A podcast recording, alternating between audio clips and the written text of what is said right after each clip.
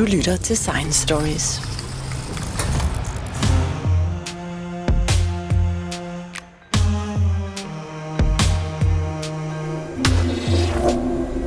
Jeg er til Uddannelses- og Forskningsministeriets konference om rumforskning. Konferencen har denne gang mere end 300 deltagere, hvilket er rekordmange. Og minister Christina Elund har startet konferencen med en meget optimistisk tale, hvor hun lover ekstra 125 millioner kroner i år til ESA's rumforskningsprogram oven i de 250 millioner, der allerede var bevillet, og at budgettet skal stige til 425 millioner i 2024. Der er gang i rumforskningen. Men hvorfor egentlig? Og hvad sker der med Mars-missionerne og den permanente koloni på månen? Hvad er planerne og visionen for den europæiske rumprogram? Og hvad med russerne på ISS? Jeg fik fat i den deltager, der er tættest på beslutningsprocesserne i ESA, direktør for rumtransport Tony Tolker Nielsen, som er placeret lige under generaldirektøren. Jeg startede med at spørge ham, hvordan han fik foden indenfor i international rumforskning for 40 år siden. Øh, det var lidt af et tilfælde. Øh, jeg arbejdede på CERN i øh, begyndelsen af 80'erne, hvor jeg arbejdede med mekanismer i øh, kerneacceleratorer. Og øh, det, de mekanismer, jeg arbejdede på, arbejdede i et højt vakuum, ligesom i space, og de var kølet ned til øh, 4 Kelvin. Og øh, siden man kan øh, når man er på CERN, øh, så kan man udvikle og prøve ting, og øh, der er et, et stort turnover, fordi man kan teste og, og rette på det. Så øh, de mekanismer, jeg har udviklet på CERN, har præcis de samme problemer som øh, space-mekanismer på satellitter. Og øh, jeg arbejdede tre år på CERN, og så blev jeg hyret øh, af ESTEC øh, til at arbejde med space-mekanismer øh, fordi jeg havde den erfaring fra CERN. Så jeg kom til ESTEC i 87 og har siden arbejdet øh, i mange områder inden for space. Men begyndelsen var øh, den erfaring, jeg fik fra, fra CERN i mekanismer, som arbejder under space conditions. Så du kommer aldrig tilbage til Danmark, øh, og, og det, det bærer dit øh, sprog også en smule præg, at du er blevet international? Ja, faktisk har jeg ikke øh, været øh, arbejdet eller levet i Danmark de sidste 40 år. Øh, hvorfor al den interesse øh, om rumforskning? Øhm, der er øh, mange faktorer, der spiller ind. Øhm, øh, vi har en speciel geopolitisk situation, og øh, security og defense bliver en vigtig faktor. Øh, vi så øh, i Ukraine, hvor vigtigt det var for øh, Ukraine at have internet via Starlink for eksempel. Og det har fået øh, alle øh, stater øh, til at indse, øh, hvor vigtigt det er øh, at have den kapacitet, resilience, øh, også øh, observation. Øh, vi kunne se satellitbilleder fra Ukraine. Det er en ting. En anden ting er, at øh, der er faktisk nu igen a race to the moon. Kina, øh, USA og selv øh, Indien har også øh, Rusland sender øh, øh, sonder og robotkøretøjer øh, til månen. Øh, og vi i Europa tænker også på at gøre det. Og den tredje ting, der gør, at der er et, et øh, hype øh, omkring space nu, er kommercialisation, Øh, privat investment. Øh, der er en øh, space-økonomi, der, der begynder nu, Øh, og det er, der er masser af private øh, investment i space, og øh, der er ingen, der vil øh, misse ud. Vi ser den store investment i, øh, i USA og i øh, Kina, og nu øh, begynder øh, Europa at bevæge på sig også og sige, at vi skal ikke misse ud. Og igen, dot-com-økonomien er i USA. Der var ingen grund til, at den ikke skulle have været her med øh, Amazon, øh, Google øh, og så videre. Og denne her gang siger vi, øh, nu skal vi tage os sammen og ikke misse ud igen af en, et nyt økonomisk område, der øh, bliver skabt nu og, og er, er forudsagt øh, til at, at blive øh, øh trillioner i de næste 10-20 år. Så det er de faktorer, der, der spiller ind på samme tid omkring space. Så er der selvfølgelig også øh, eksploration og udforskning af vores solsystem, øh, hvor øh, der er masser af meget interessante missioner. Der er faktisk en, en alignement mellem flere øh, satellitter, sådan så det bliver muligt at, at lancere sonder, som vil besøge flere planeter i, i fremtiden. Og, øh, og det er Saturn, som er en vigtig øh, planet, som har måner, som øh, øh er, hvad vi kalder icy moons. Det, de består af vand, som er is, og øh, de er faktisk flydende ind i og varme, og så der er varmt vand ind i, som vil være udmærket for øh, temperatur for et bad for, for os. Så man kunne forestille sig, at der kunne også være liv øh, i det vand. Øh, så det er også interessant. Hvis vi lige øh, kigger på nogle af de områder, du lige har nævnt, så kan jeg jo huske, siden jeg var en lille dreng, at, øh, at man argumenterede for, at rumforskning skulle være international, og rumforskning skulle være noget, hvor russerne, amerikanerne og de store supermagter, de kunne arbejde sammen. Øh, hvordan kan det være, at det ikke er sådan længere? Det er et meget, meget godt spørgsmål. Øh, øh, jeg tror, at at, at bringe mennesker til Mars øh, kan ikke være et spørgsmål om nationer. Det må blive et spørgsmål om samarbejde. Øh, I øjeblikket øh, er det samarbejde ikke så godt mellem Vesten og, og, og Kina. Men med tiden øh, tror jeg, det vil udvikle sig til at, at være et internationalt samarbejde. Jeg arbejder for det European Space Agency, og samtidig øh, lægger jeg ideen på bordet, at vi skulle skabe et uh, World Space Agency. Men øh, det, det er altså ikke blevet til noget øh, endnu. Øh, men øh, vi har haft en kooperation øh, de sidste øh, 20 år rundt om den internationale space station. Øh, USA, øh, Europa, Rusland, Kanada øh, og Japan. Og det har, øh, det har virket øh, fint, og det er faktisk en bro, en international bro, diplomatisk bro, som holder de lande sammen. Øh. Ja, det kan man jo roligt sige, og, øh, og der er jo faktisk russere med jævne mellemrum oppe på øh, den internationale rumstation, så det er vel en, hvad skal man sige, en god måde at mødes fredeligt på. Ja, under den kolde krig øh, dokkede vi også øh, en russisk øh, sonde øh, med øh, en amerikansk space station midt under den kolde krig. Og øh, siden øh, Ukraine-krigen brød ud, øh, har vi afbrudt alt samarbejde med Rusland. For eksempel Soyuz fra Kourou. Vi har var i gang med en Mars-mission sammen med russerne, øh, som vi har aflyst. Men samarbejdet omkring stationen fortsætter. Så det er det sidste, sidste øh, element øh, af samarbejde, øh, som fortsætter i dag. Øh, der er russere ombord i en international space øh, station, og vi samarbejder med dem. Øh, og det mener jeg er en, en diplomatisk bro til Rusland, det samarbejde. Men nu det her øh, rumkapløb, hvor øh, flere nationer prøver at komme først til for eksempel månen, jamen øh, hvordan kan det være, at man ikke kan finde ud af at samarbejde? Hvorfor laver man ikke en mission sammen? Hvad der er gået galt? Ja, jeg tror ultimativt bliver det til en mission sammen. Vi, uh, vi taler om uh, et en koncept, der hedder Moon Village, uh, hvor alle sammen bringer uh, deres kontribution til den Moon Village. I øjeblikket øh, arbejder vi ikke sammen om den koncept, men øh, det må ende med, at det bliver en, øh, en Moon Village, hvor vi også har interoperabilitet mellem øh, de forskellige elementer, der, der bliver, kommer på, øh, på månen.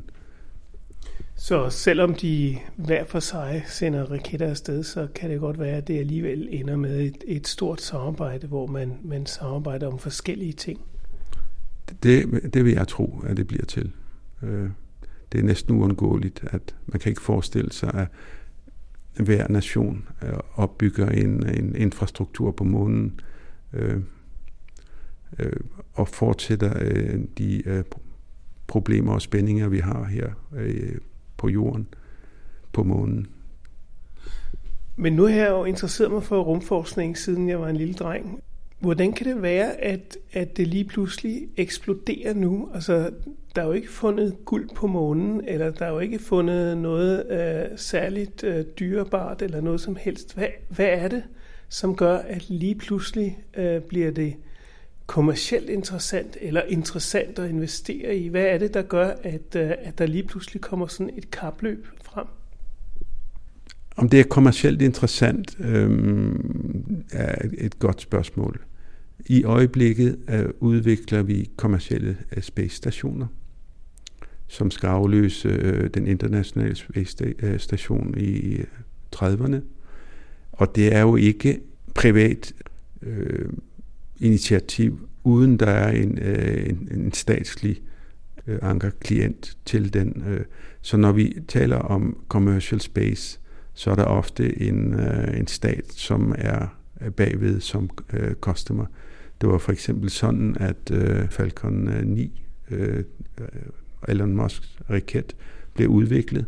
Det var øh, NASA, der øh, var anker customer til øh, et antal af lanceringer af cargo og øh, senere øh, mennesker til øh, Space Stationen. Så vi kalder øh, Falcon 9 og SpaceX øh, et privat firma, men øh, det blev bygget op med øh, en øh, statslig øh, anchor customer. Mm. Men du er direktør for Space Transportation på ESA. Hvad er det for nogle øh, projekter, I, øh, I planlægger? Hvad er det, vi skal se i, øh, i nær fremtid? På det helt kort sigt skal vi have Ariane 6 op at flyve, og det regner jeg med bliver i det næste år, måske til sommer. Men vi, er, vi har en vigtig uh, test, uh, en, en uh, uh, hvad vi kalder en long firing test, med øh, en raket i Kourou øh, den 23. november. Og når vi har gjort den test der, øh, kan vi annoncere en, en launch date til næste år. Uh, senere hen i slutningen af 24 vil vi øh, lancere Vega C, som i øjeblikket øh, ikke kan flyve, fordi vi havde en, en, øh, en failure i øh, december 22, og det har vist sig, at vi er nødt til at, at redesigne en, en del af en af motorerne øh, af Vega C. Så det er på det korte sigt. Og hvor skulle den flyve hen? Øh, Ariane 6 øh, flyver jo til øh, øh, alle orbits. Øh, så vi har low Earth orbit, vi og der er det mest konstellationer. Vi, vi er øh, vi er, har en, en kontrakt for 18 øh, lanceringer af øh, en, øh, det, vi kalder en megakonstellation øh, for Amazon. Øh, det er Jeff Bezos, der øh, er ved at at, at planlægge en, øh, en konstellation af satellitter, øh, ligesom Elon Musk har sin, øh, sin konstellation Starlink. Vi skal lancere Galileo-satellitter. Vi har 10 satellitter øh, på lager, øh, som skal supplementere øh, Galileo-konstellationen. Så det er øh, navigation. Vi har et øh, antal af geostationære telekom-satellitter i vores ordrebog. Så vi har faktisk 28 øh, lanceringer på ordrebogen for Ariane 6, som venter på at blive lanceret. Og de her Galileo-opsendelser, det er så for at lave et europæisk svar på GPS, altså sådan så vi kan køre rundt i vores biler og finde vej, øh, selvom amerikanerne lukker for deres system. Øh, det er korrekt. Faktisk, øh, Galileo er operationelt i dag, og, det virker meget bedre end GPS. Så hvis man har en telefon, som ikke er 10 år gammel, så modtager den telefon faktisk øh, øh, Galileo-signaler, som er mere præcise end GPS. Men øh, jeg synes, det var meget interessant, øh, de områder, du nævnte som dem, der bliver prioriteret for tiden. Men jeg tænkte på øh, nogle af de ting, som jeg har fulgt i masser af år. Netop jagten på at finde liv i vores del af universet, eller, eller jagten på at finde liv i solsystemet. Det nævnte du slet ikke, og, og der er jo faktisk nogle områder, hvor at man øh, kunne lede ud over Mars. Øh, lad os lige blive lidt på Mars. Øh, vi har faktisk en mission, som er meget innovativ og ny. Det var den, øh, jeg nævnte den mission, vi havde i samarbejde med russerne, som vi måtte afbryde. Vi arbejder på at, at udvikle de elementer, som russerne leverede til missionen. Vi har omdøbt den til uh, Rosalind Franklin. Og den mission har en rover, og den har noget, som uh, ingen andre har og, øh, har gjort, og det er et bor. Øh, den kan bore to meter ned under øh, overfladen, tage en sample op, og den har et laboratorium ombord, hvor den kan analysere, om der er liv i den sample. Og hvorfor bore to meter ned? Øhm, det er, øh, videnskabsmænd mener, at øh, hvis vi kan detektere øh, liv på Mars, er det ikke på overfladen, fordi den øh, bliver jo, øh, der er meget radiation og, øh, og, og, og sol og, og så videre, som kan nedbryde øh, de der organiske materialer.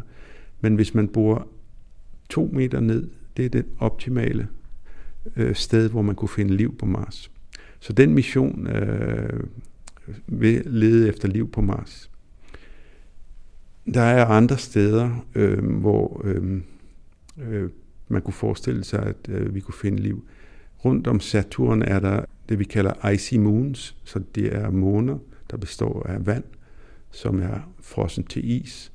Øh, men kernen er, er varm af de måner der, og øh, der er varmt vand øh, under overfladen.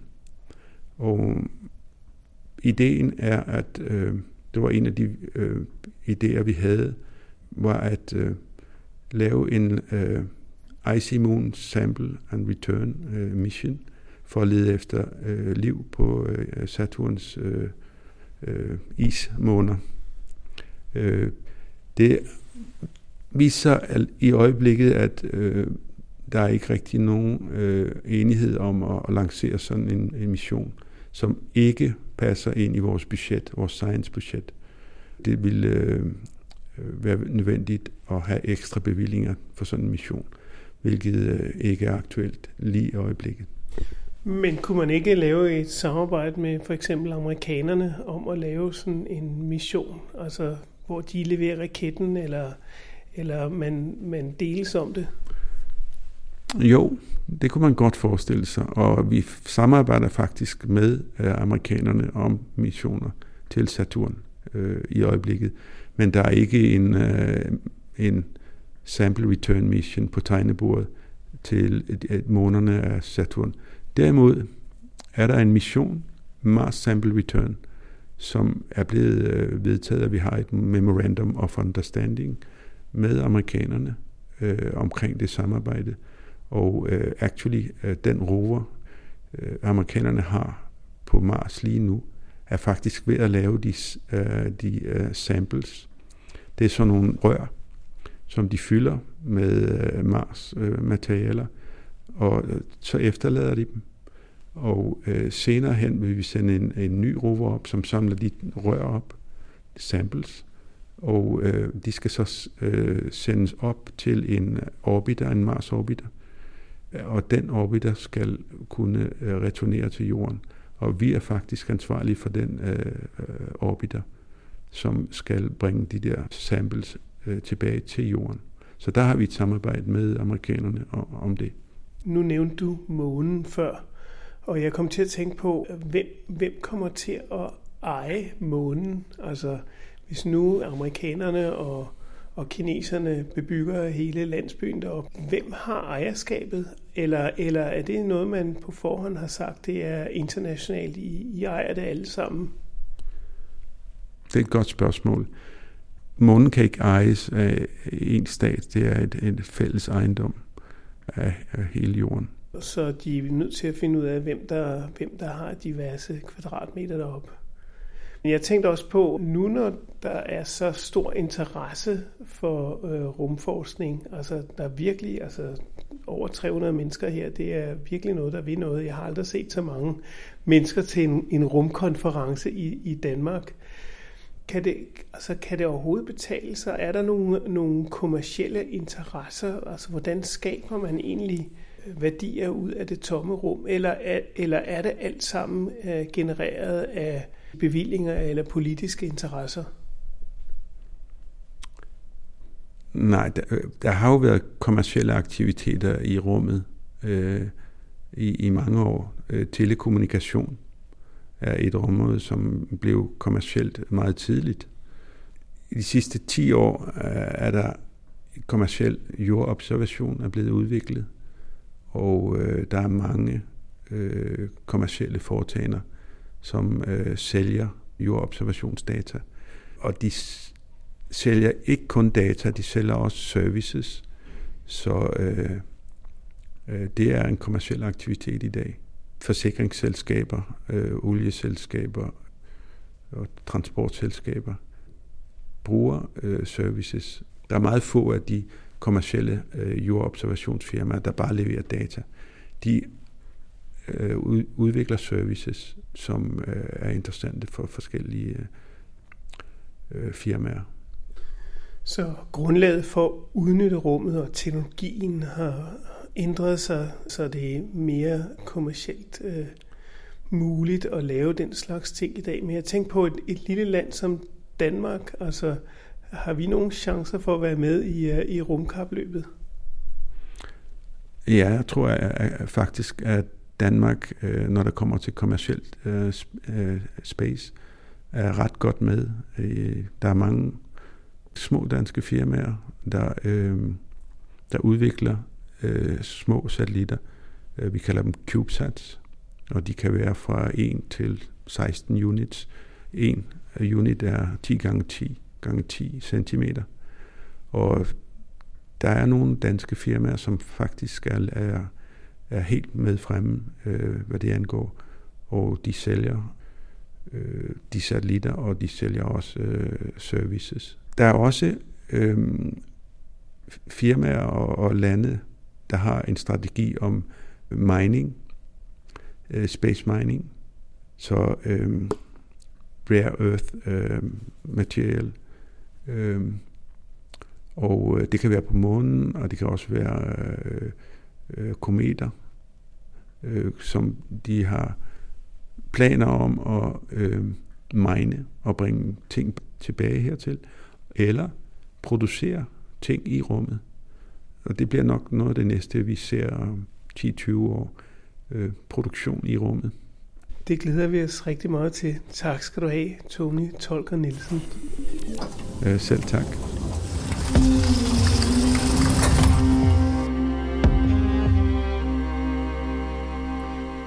Hvis du holder af historier om videnskab, kan du finde Science Stories hjemmeside på www.sciencestories.dk. Vi er på sociale medier som Facebook, Instagram, LinkedIn og Twitter. Du kan finde vores podcast på de fleste podcastudbydere som SoundCloud, Podimo, Spotify, og hvis du bruger Apple Podcast, må du meget gerne give os en rating og en kommentar, så andre også kan finde os. Jeg hedder Jens Deget, og dette var Science Stories.